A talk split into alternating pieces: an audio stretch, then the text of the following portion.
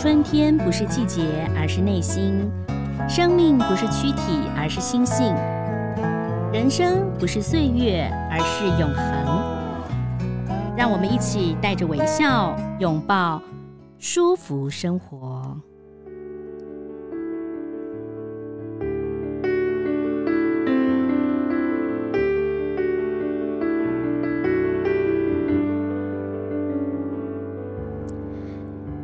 欢迎收听今天的舒服生活，我是赵婷。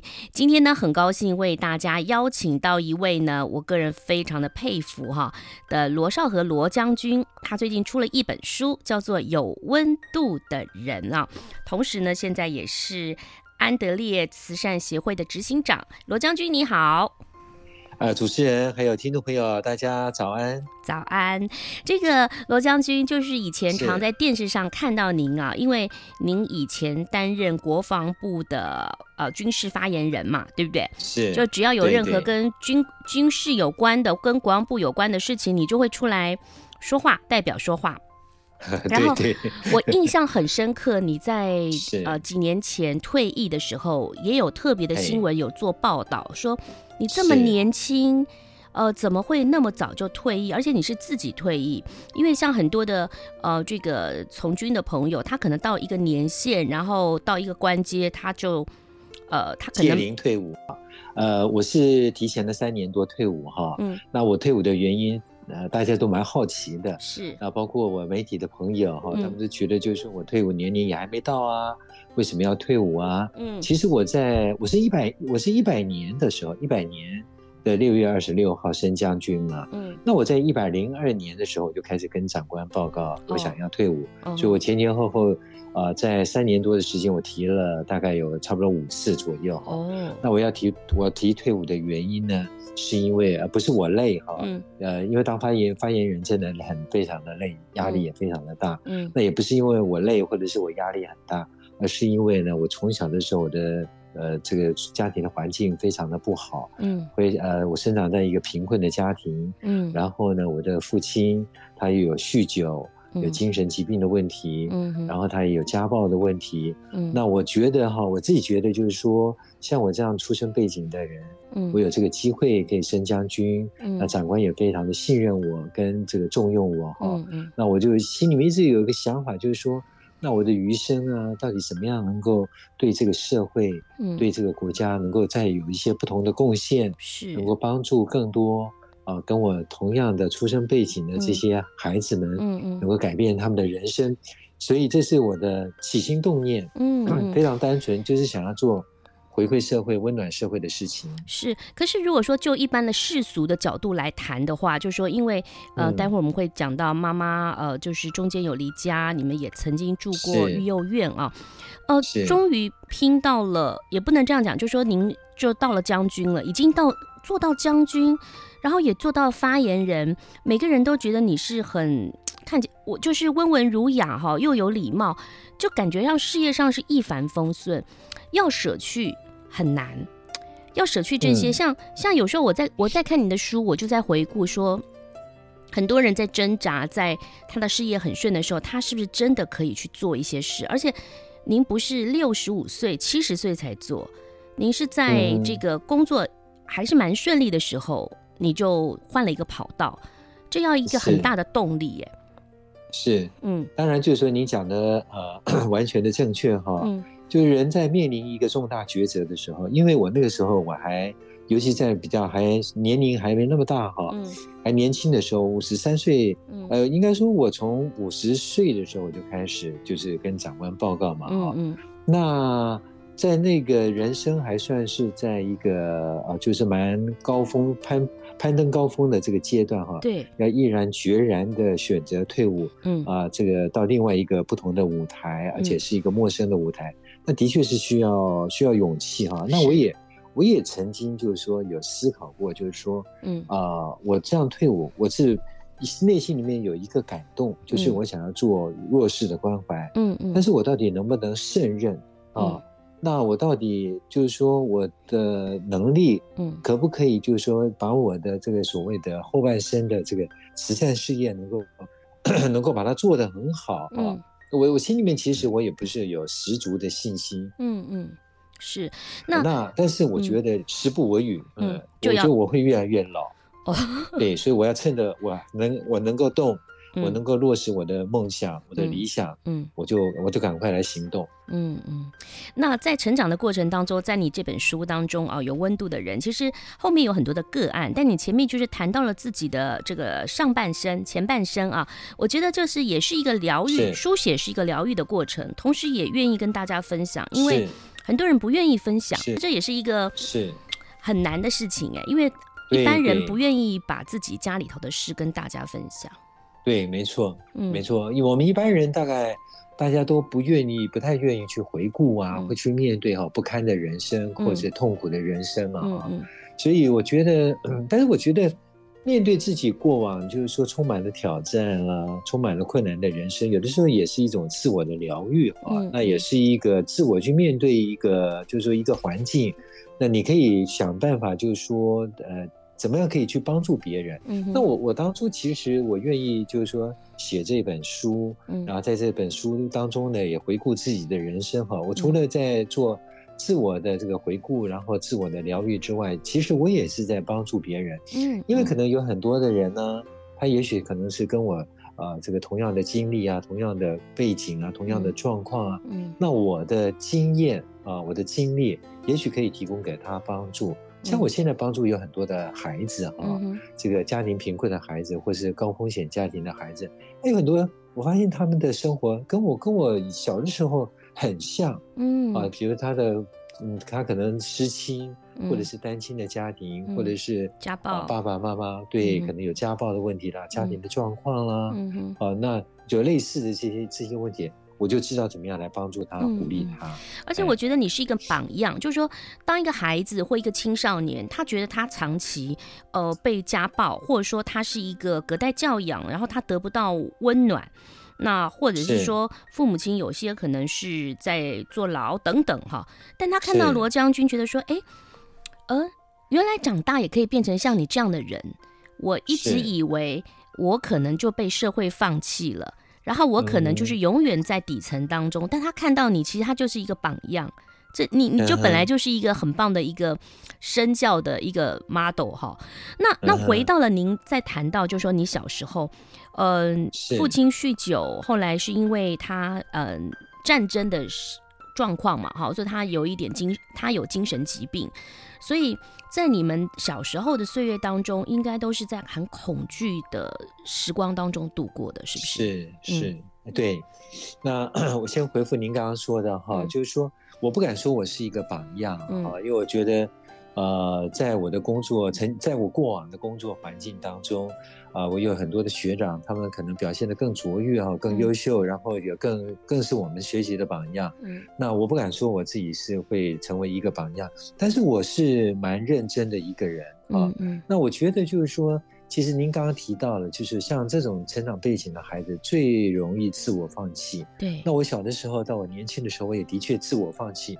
就茫茫然的哈，嗯，就很自卑，嗯，然后也不晓得人生努力的方向到底在哪里，没有目标。那我也是，嗯，对，也没有一个目标，嗯，所以人其实最怕就是这样的一个状况，嗯，就是当你自己的人生没有方向、没有目标，嗯，不晓得该怎么努力的时候，甚至没有那个动力的时候，是最容易自我堕落啊，自我迷失的时候。嗯，所以我也常常鼓励我这些孩子们，就是千万不要。落得这样一个光景哈，这样的人生就完蛋了。嗯，那当然最重要就是要自己要努力哈，嗯，要要能够呃自救，你别人才愿，别人才能够这个这个救你。那当然就是说，旁人在别人在贵人，我们一生当中的恩人贵人在旁边的提醒也非常的重要。嗯，那我也是觉得，就是我在。这个成长的过程当中，我有很多的恩人贵跟个贵人哈，在旁边指引着我哈，让我能够更清楚自己的目标。那我觉得这一点也是很重要的。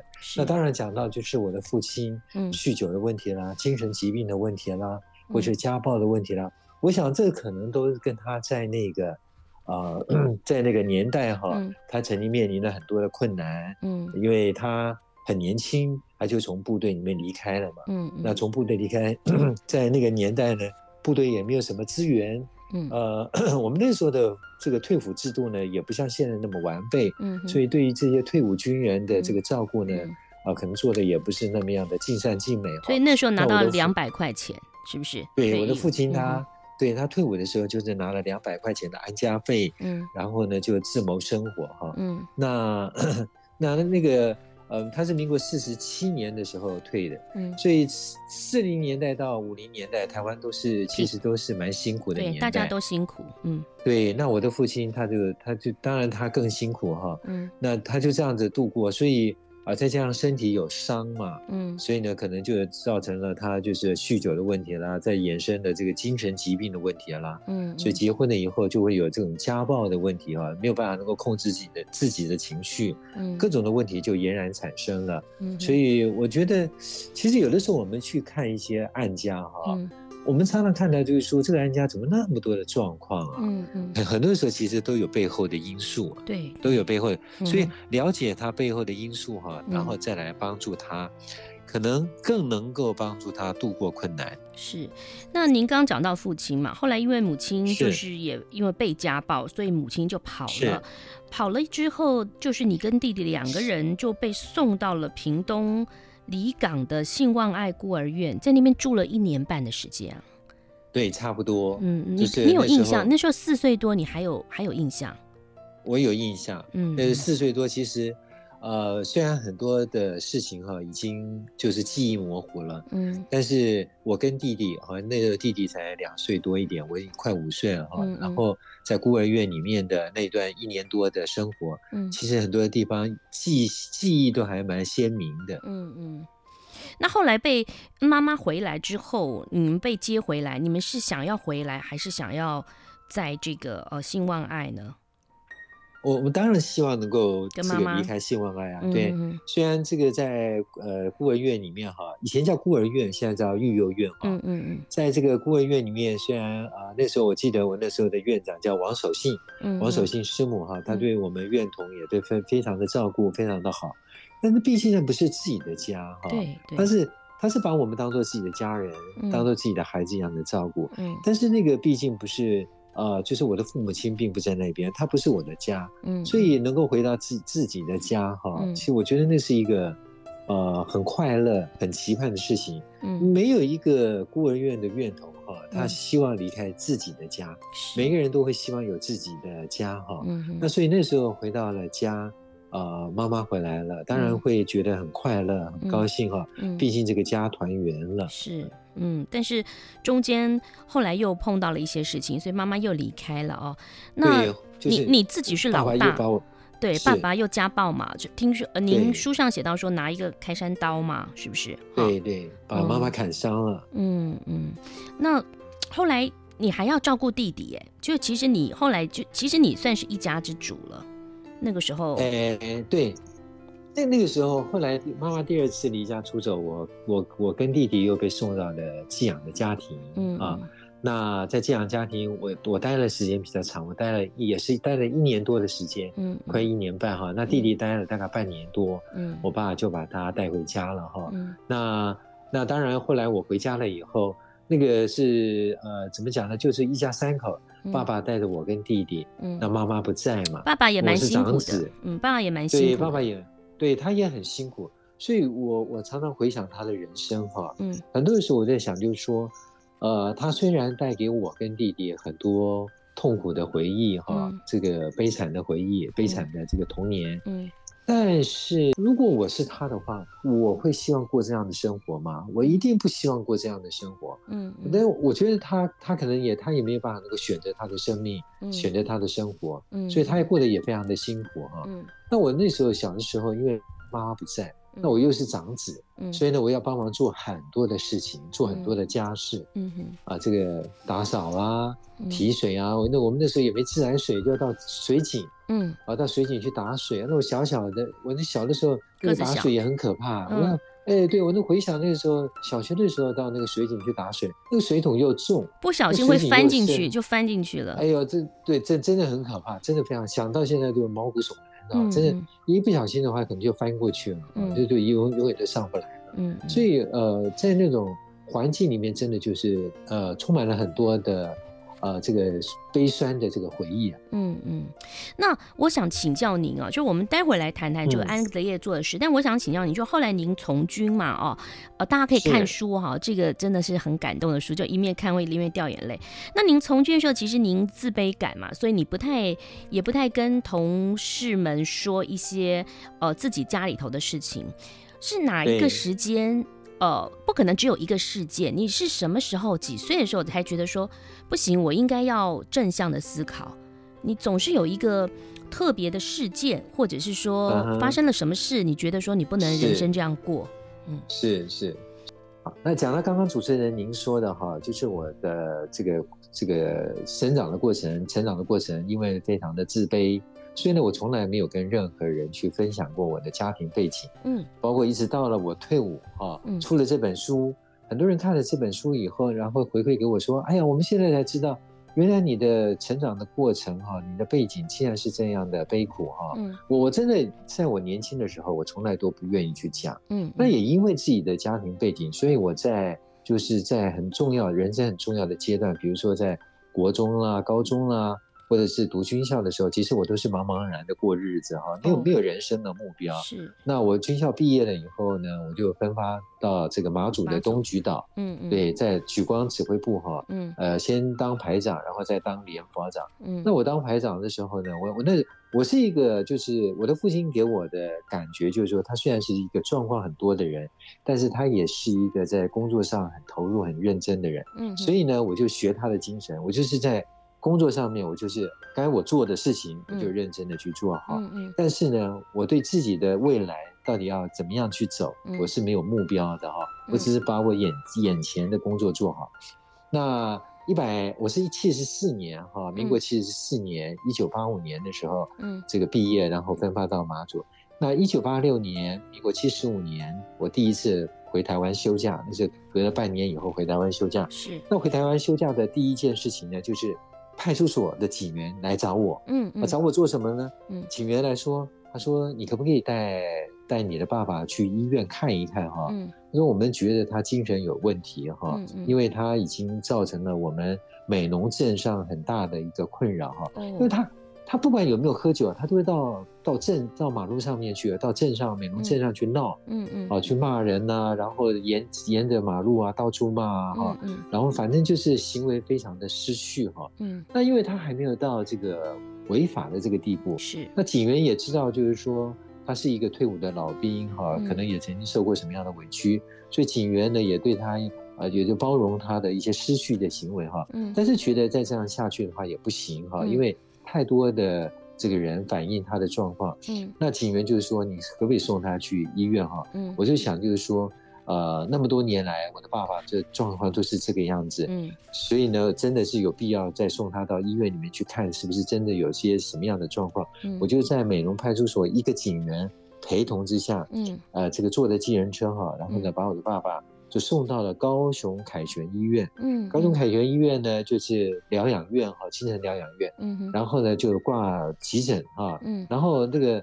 门诊之后呢，就是哎，这个发现就是说我的父亲他的状况已经蛮，就是可能会又有就严重哈，然后可能会伤害到别人，所以呢，医生呢就当天就说他当天就收疗哈，嗯嗯，那当天我的父亲就住院了，当我的父亲呢他。啊，这个要进入到那个就是那个病房哈，那个病房的精神病院的病房是隔离的，是，是，所以呢，那个门又关起来哈。嗯，当那个铁门要关起来的时候，我父亲在里面哭闹啊，因为他不想住院嘛。嗯嗯。那我呢，我当儿子的人心里面非常的难过啊。嗯，一定难过。嗯，对我，就是我的父，他虽然带给我那么多的伤害，那么多痛苦的回忆，嗯，但是他毕竟是我的父亲啊，所以呢，当自己的父亲要被。啊，这个收疗到这个精神病院的时候，那个心里面的痛苦跟那个难过哈，那个是难以言喻的。嗯、所以我在外面，我也在外面掉眼泪，我也在外面哭哈。嗯嗯、但是那也没办法哈，这个是这个就对他好，然后也是为了避免他再造成这个啊街坊邻里很多的这个困扰。嗯。那后来我休完了几天的假以后，回到马祖去。嗯。回到马祖呢，因为爸爸在精神病院里面，嗯，妈妈在家里面，嗯啊。那我还有一个弟弟，我的弟弟呢那时候在读军校，哦，所以妈妈也没人照顾哈。对，那我就在马祖呢，我就天天过得非常非常愁烦的日子啊，我就每天就是愁容满面的，因为也没办法回来嘛，哦，嗯，对，因为在马祖，以前马祖呢，半年呃，这个我们回，对我们回台湾呢，我们都是搭船啊，都是坐船，交通也不像现在那么方便，嗯，所以就非常的愁烦。那再加上就是个性，本来就是以前的家庭的背景造成的这个个性，嗯，所以呢，在生活在工作上面各方面呢，就非常的失常哈。嗯，那有一天营长就问我了，嗯，他说罗少河，他说营长或者营里面有没有欠你什么？嗯，我那时候我傻愣愣的哈，我以为他在问我说是不是欠我钱？我说没有啊，你们没有欠我钱，没有欠我什么。嗯嗯，他说不是啊，他说我们我是在问你，就是说。我们有没有欠你什么？部队有没有亏欠你什么？哈，为什么你永远都是这样子？你就孤零零的一个人躲在那个角落里面，也不太跟没有办法哦，没有办法。对，可是你念军没有办法能够融入。你之前念军校的时候也是这样啊？我在读军校的时候，我也是这个样子。我也是一个非常胆怯、非常的内向、非常的就是说没有自信的人。嗯，我在读军校的时候，那时候我们。还有政治教育嘛？啊，就每个礼拜五下午啊，都有这样政治教育的课程。嗯，然后政治教育的课程呢，就会有的时候就会抽签心得报告。嗯，被抽到我的时候呢，我常常就是不知所云。嗯，啊，就脑袋瓜子就一片空白，因为我很怕站到，我很怕站到人前。嗯，即使是我当排长的时候，嗯，我当执行，我当排长，我要每个每三个礼拜我肯定要执行一次啊。对对，我当执行排长的时候。我只要部队要带部队，我有多我都会紧张哈。我是一个没有自信的人。嗯。后来营长的这句话，对，就就就一下就打醒了我。嗯。就说，原来我在长官的面前我是这样的一个人，就是我在别人面前我是这样一个人哈。我没有一个很好的见证。嗯。我也没有一个很好的榜样。嗯。啊，所以刚刚。刚刚主持人就提到我，就是说我是一个榜样，我 常常觉得我不是一个好的榜样。就但是你会这个样？你成长的背景当中，你没有父亲的这个角色的榜样啦。但但您对，但是您 就我刚刚讲到说，但是我是说，孩子看到你的话，他可能对于人生放弃，就像你书上写到，有些案家，他孩子觉得自己是一团垃圾，但他看到你以后，他会觉得说，哎。我努力，或者说我我有一些发挥特长，我也可以跟罗少和叔叔一样啊，我长大也可以像他这样。是，是所以你在成长过程当中其实没有榜样，但你营长打醒了你，希望你更就要融入社社呃同僚同才当中，对不对？融入对对对，嗯、所以我我觉得就是说，哎，我就开始醒思自己哈，嗯嗯，我觉得我的人生不能再这样下去，嗯嗯，我的人生再这样下去的话，我就跟一个废物没有什么差别，嗯嗯，我就开始自我。自我要求哈，就开始很多事情开始转念，嗯，啊，就是用一个不同的看法、不同的想法。嗯，我觉得就是上天让我就是说有这样一个机会，面临那么多的困难，面临那么多的状况，嗯，他总是让我在这当中一定是有一些。就是也要让我有一些成长，有一些学习哈。嗯。将来也许我这些成长学习，我可以成为别人的帮助。是。啊，然后呢，我也 我也告诉自己，如果说我的生活继续再这样下去的话，嗯，我的人生也就毁了。嗯。哦，我的工作也不可能会有什么卓越的表现，好的表现。嗯。所以就开始开始改变自己的态度，改变自己的想法。所以我我觉得，其实人就是这样子。对，第一步很难哈，但是你只要愿意踏出去，嗯。那个第一步，你只要愿意踏出去，嗯，我就觉得后面就很多事情就是可以迎刃而解了。对，所以就开始慢慢慢慢改变自己。哎，那罗将军，您弟弟呢？弟弟的状况跟你很像吗？还是他个性是不一样的？呃，弟弟跟我的个性哈是不一样的。嗯、弟弟他后来因为他在家里的时间比较长，嗯、比较长哈，因为呃，我高中。我高中是在外面读嘛，住在外面嘛。嗯嗯。嗯，那弟弟呢？他原先他读高中，嗯啊，他曾经读了一年的高中，但是在家里面。他跟家里面相处的时间也比较长，那他也承担很多，嗯，对，承担的承担的这个父亲来自于父亲的这个压力啊，这个这个这个压力哈，当然是更大啊，嗯，所以呃，那弟弟呢，就是在适应上面就产生了问题，嗯，那他在读这个军校的时候，嗯，后来到了呃要升四年级的时候，他实在没办法能够适应，嗯嗯，就家庭的状况，再加上军校，因为。军校就是比较严格嘛，对，那他他的个性是，他是比较那种叛逆个性的人，他也比较不愿意接受别人的，啊，就是别人的这个管教哈，嗯嗯，所以呢，他适应就适应不良，那他就提前离开了部队。嗯，后来他也不错了，他就是到了这个联合报啊，在联合报服务，嗯，然后呢，在联合报也非常的上进，嗯，所以后来就到了台东担任台东的特派员啊，嗯，然后现在对，现在在呃这个呃某一位议员的。这个某一位议员的办事处担任这个特别助理，嗯，哎，然后呢，这个然后也在这个饭店啊，一个五星级的饭店里面负责公关的这个业务，所以他也有他自己很好的这个发挥。对，所以每个人的人生其实自己要对自己负责。也许我们的人生碰到很多挫折，每个人挫折都不一样，但对，不是不见得是你的状况跟大家一样，可是每个人都要应该要对自己负责啊。对，那后来您谈到了这个父母亲的状况，到后来，呃，你自己的改变，其实改变之后呢，就也可以看到您在呃军中的发展哦，完全想象不出来以前那种内向、不敢上台说话，然后自己当辅导长也不敢上去的人的的一位男生，会变成一个发言人，嗯、真的是哇，那个改变很大，所以其实你是有潜力的啦。我潜力不敢当，不过我自己回想自己哈，嗯、就是说以前是这么样的没有自信的人哈，嗯、站在人前会发抖、会紧张、嗯、会结结巴巴讲不出话出来的，嗯，呃，后来还能够当国防部的发言人啊，对。我其实当国防部的发言人从来也不在我人生的选项里面。我就觉得，就是说我怎么可能会当发言人？而且发言人有压 力耶！那半夜突然发生什么事情，你就要被抠，哦，压力很大，抠去，对不对？然后你早上开个记者会，然后还有很多的这个新闻记者会问你嘛。对对对，没错。那你发言人压力真的很大，你也要知道哪些可以讲，讲到什么程度，哪些不能全部讲出来嘛？哦，我觉得好难哦，真的是。对呀，嗯。其实我小时候当主持人也是被推上去的，像我也是一个内向的人，就是有的时候好奇怪哦。其实每个人都有潜力。所以很多朋友千万不要觉得自己不敢。你看罗将军，对呃，从内向变成发言人，到现在做公益啊。好，那当然大家看到您这个光鲜亮丽的一面之后，您刚刚有提到了退役之后，你希望能够服务大家嘛，哈，可能也跟你的宗教有关嘛，哈、嗯。宗教这个信仰，因为你小时候就在这个信望爱，就是一个基督教嘛，是吧？哈。对对，信望爱是一个，呃，王守信师母他是一个基督教徒，是是。那对他。嗯那他就是很有这种，就是呃，这个基督教，就是我们讲的，就耶稣的那个爱啊，嗯嗯，嗯来帮助我们这些院童。后来我的寄养家庭也是教会，哦，我也是在教会里面成长的，嗯嗯。我觉得这也算是一个在你心里上有可能一个缺口，或者是一个它可以填补你心中的一个缺口啊。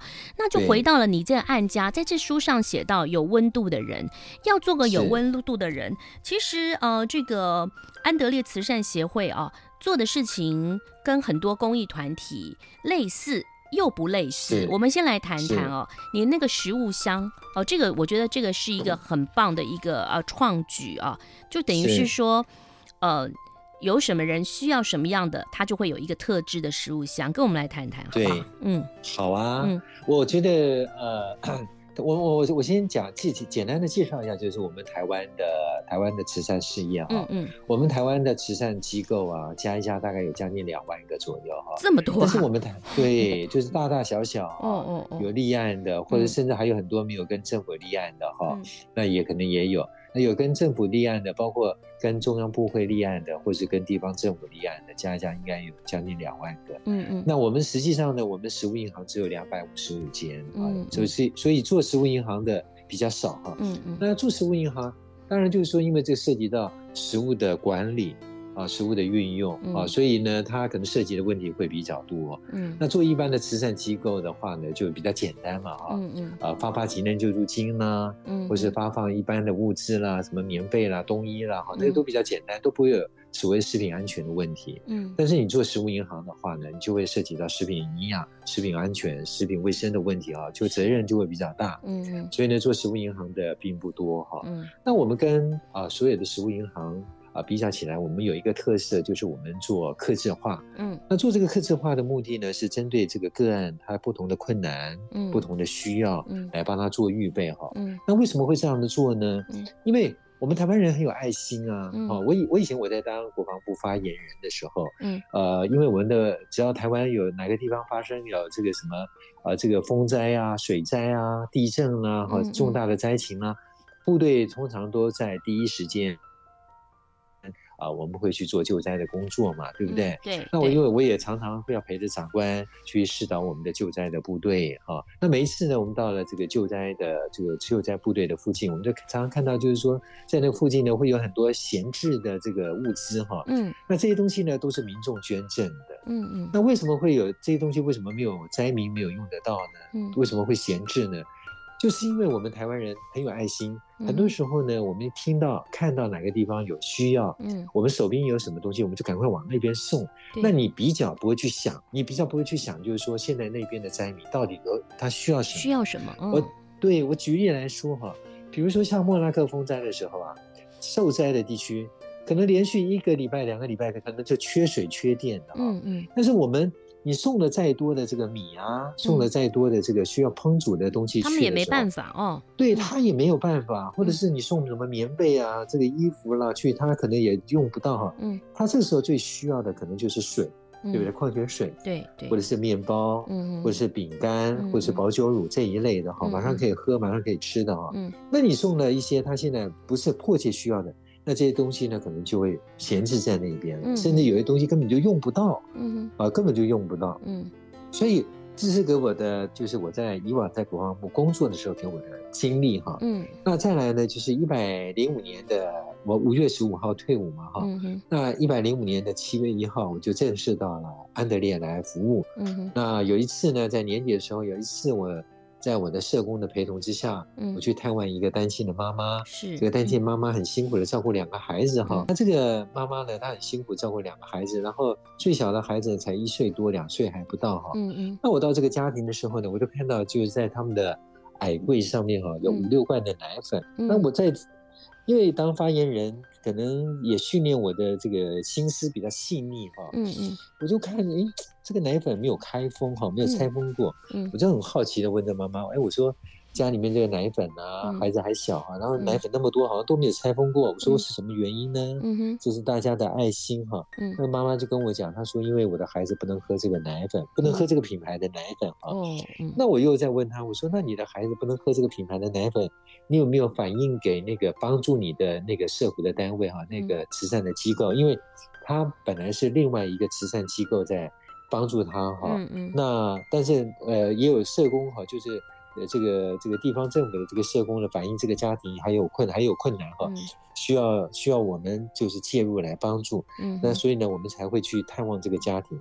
那我就说，那你你你反映给你的你你反映给你的这个就是照顾你的这个单位，嗯，那他们怎么告他们会怎么回答你？他们说他们没有这个奶。没有你的孩子可以喝的这个品牌的奶，这个奶粉哈，嗯、对，所以我那时候就在想，哎呀，我们很乐于去帮助别人，可是呢，就是说。我们帮助给我们提供给他的东西是他用不到的，他没有办法使用的，嗯嗯，那他的困难还是在，对。然后呢，这个物资也浪费掉了，嗯嗯。那我们为为什么不能做一个能够针对他的困难，来帮他预备的啊，这个提供他所需要的这个物资来给他呢？嗯，这样的话比较能够解决他的困难嘛。是。所以呢，我就开始发想，就是说，哎，那我们是不是可以做克制化？嗯嗯。但是听众朋友们，这个 我们客制化有点嗯难哦，嗯。哎。对企业做客制化这很 OK 的哈，很正常。但是公益这个公益公益单位、慈善单位要做客制化，哇，这个就困难度就很大了。对，因为你我就要克服很多困难。对，因为你要每个案家你要知道他需要什么，对不对？对，哦，对他个案的需求啊，他有什么样的需要，他有什么样的忌讳啊？我所谓的所谓的忌讳，就是说，比如说像不吃牛肉、不吃猪肉、不吃牛肉的、吃素的、吃素的，或者是吃素的，对呀。像我这个帮助有些个案，他可能是一贯道的，嗯嗯，呃，或者是佛教的啊，或者是道教的，那他可能他不吃，他可能吃素，吃肉吃素啊，对，他不吃肉，对。那这种情况之下的话，你那你给他的食物箱，你就要避免就是放到一些肉制肉制品啊。所以我们个案的这个档案的建立啊，它的完整啊，嗯，就非常的非常的重要。对。那我们的个人管理做的蛮蛮好。你看婴，你们还有婴儿食物箱嘛？哦，就是零到三岁的婴儿有克制化的奶粉，比如说他要吃哪一个，或尿布。对。那有素食的，有专案的，专案就是重病、罕病啊这些，就是有一些营养品。哎，其实这些营养品啊，像那种什么安素啊什么的，其实一罐也是好几十块，七八十块，然后有时候一天可能要喝个两罐等等，他根本没办法吃一些食物嘛。所以你们你们这个资料要做的很完善，对，而且我们还要随着时间哈，嗯，还要这个更新、更更改、修改我们的资料，对，更新我们的资料。比如说这个 baby 哈，这个 baby 他我们立案帮助他的时候是三个月大，嗯，他穿的这个尿布可能是比如说是小的最小号的。啊 S 号的，嗯。啊。对，然后呢，过了半年以后，他可能长大了，嗯，他也许可能要穿 M 号的，或是 L 号的哈，这个尿布。那我们要根据他的不同的这个阶段来更换我们的尺寸，尿布的尺寸，嗯，好，那所以你看，我们现在我们有五百多个婴幼儿的个案，嗯，然后呢，我们有四十多种不同品牌的奶粉哦，哦，这么多啊，然后呢，我们的对啊，我们的尿布从 S 号、M 号、L 号，然后 XL 号哈。这个都不同的这个这个型号，我们都要这个刚好就是能够满足这个个案他的需求。嗯，所以我们的个案的管理跟后台的管理，算是在台湾，嗯啊，甚至我们可以说在全世界来讲，我们算是做的非常好的，非常的贴心，嗯，非常的能够符合我们个案的需求。哇，这个真的是，我觉得这很棒啊，因为。呃，医生也说很多事情要对症下药。那你们这个食物箱就是克制化，你需要什么我给你。因为有一些呃长者啊，六十五岁以上的长者，他可能有一些东西也不太能吃，对不对？他可能会有一些慢性病，所以你们会有一些些呃烹调调理的常温食品哦，也会给他们。这个是是是，这个就要靠社工啊，还要靠所有。还好有现在有电脑，呵 呵电脑还可以做一个 记录啊。对，所以我们的后台管理，我们的资料的建档就非常的重要。现在这样主持人刚刚非常的细心啊，提到像有一些长者啊，因为我们的个案除了十五岁以下的。弱势家庭的孩子以外，另外还有六十五岁以上的长者。嗯，那你像有很多的长长者，他可能有三高的问题啊。对，比如说他可能有这个血糖的问题啦、血脂的问题啦、嗯、啊血压的问题啦等等的。嗯，那所以我们提供给他的东西，提供给他的物资呢，嗯、就是你要避免高糖、嗯、啊、高盐、嗯、啊，或者是油炸的东西，让他尽量能够吃得健康一点。嗯，这样才能够帮助到他。是，对，所以我们在各方面我们都是很用心的，嗯，呃，很贴心、很窝心、嗯、很细心的在帮助这些个案。哇，我觉得这样好棒！经过我们这样子的这个来介绍之后，也许很多朋友就想说：我我我有爱心，我要捐钱，我要做志工，但我不知道到哪个单位。其实你们单位也是一个很好的这个呃，可以去服务啊，或者是捐赠的单位。那您在这本有温度的人啊。呃，在这本书当中，你有谈到一位单亲妈妈这个个案哦，她是照顾多重身障的双胞胎兄弟啊，uh huh. 这个这个角色有点反过来，就是在你的成长过程当中，uh. 可能父亲有一些些的障障碍嘛啊，那这个单亲妈妈是她自己要照顾两个哦，还不是对，还不是一个一位哦，所以其实这个是真的，她自己的身心。呃，也会有压力哦。最近我看到一个，一是我最近看了个新闻，呃，我想这个新闻也是这几年很震惊，就是老人照顾老人嘛，哦，就是呃，就没有办法照顾，因为现在这个高龄化的状况，所以其实照顾者他自己的身心也需要被照顾。没错，呃，你在这个案子当中，你们是呃怎么样的来帮忙帮助他们？像我我我就是说，您刚刚书里您提到那个书里面的这位单亲的妈妈啊，嗯，她照顾两个身心障碍的孩子，嗯，其实听众朋友，那个照顾身心障碍者是非常辛苦的事情，很辛苦，对对，非常的辛苦。我们曾经有，就是我们从社会新闻里面曾经有发现过，嗯，就是这个呃这个长者啊，就爸爸妈妈照顾身心障碍的孩子，照顾了几十年下来，到最后自己身体也老了，嗯。对，体力也衰退了，也没办法照顾，到最后呢，就是悲剧发生。是，是，就是他把孩子就勒毙了以后，闷死了以后，然后就自己自我了断哈。嗯，像这种很多悲惨的事情啊，在我们的社会上面都是不断的在在上演哈。嗯，那所以照顾身心障碍者真的是非常压力非常大的一件事情。嗯，那这个妈妈呢，她非常的勇敢哈，就是。呃，照顾这对双胞胎，刚好都是这双胞胎，刚好都是声音有问题，嗯，啊、呃，这个学习有障碍，嗯，然后常常会哭闹，嗯，啊、呃，常常会有很多的这个失序的这种行为发生了，嗯，就这个妈妈她自己本身，她也压力也非常的大，嗯，但是我觉得她让我看到的就是一个。呃，这个母亲哈，她发挥出来那种柔韧、坚韧的那种精神，嗯，她就是咬紧牙关哈，她想这孩子是我养，是我生养的哈，是我生的，所以呢，我要把他们养育长大，嗯，所以她排除了各种的困难哈，非常辛苦的这个陪陪伴的这两个孩子，那她因为她虽然两个孩子他们有低收哈，但是呃，这个她还要负担房租，还有生活费，是，所以呢说。压力非常的大，嗯，那他在这种生活压力很大的情况之下，他又做一些临时工啊，比如说他自己曾经做过吃的生意啦，嗯，或是曾经做过一些呃这个家家庭的这个手工手工手工品啦，哈，来赚取一些零薄这个零零薄的这个微薄的这个收入哈，来养活整个的家庭，我觉得非常的非常的伟大，所以。呃，常常在这个探望个案的过程当中，哈，嗯，我看到了有许多的家庭，嗯，虽然他们是在那种困苦啊、辛苦的环境里面，在那边跟现实的环境挣扎，在努力哈，嗯，但是我也从他们的身上看到了许多人性的光辉，人性的。这个伟大面，嗯嗯，我觉得是我这几年下来，我看的真的看的蛮多的，很多感人的故事。对，所以其实我觉得，呃，与其是说很多人在从事公益或做公益，那得到的回馈其实远远比自己付出的还多哈。呃，有呃，有时候。人家不是说施比受更有福吗？哦，那在他们的身上其实也可以得到了力量啊、哦。我觉得呃，在这本书当中，其实就是描述了很多这样的一个个案跟内容。当然，呃，有温度的人也告诉了大家罗少河将军的成长故事啊。呃，再一次提醒所有的朋友，如果说呃你刚听到好感动哦，想要加入。义工的行列也欢迎啊！那当然，安德烈慈善协会呢，请大家也可以 Google 一下哈，也可以来做一个捐款。这个我觉得呃，行善要持续了哈，就不能凭一一时的冲动。有时候你一时冲动，觉得哇，你好需要帮忙，然后接下来呢，因为日子是一天一天的在过的哦。那今天非常谢谢罗少和将军介绍这本书，有温度的人，麦田出版的。谢谢将军，谢谢，谢谢主持人，谢谢所有的听众朋友。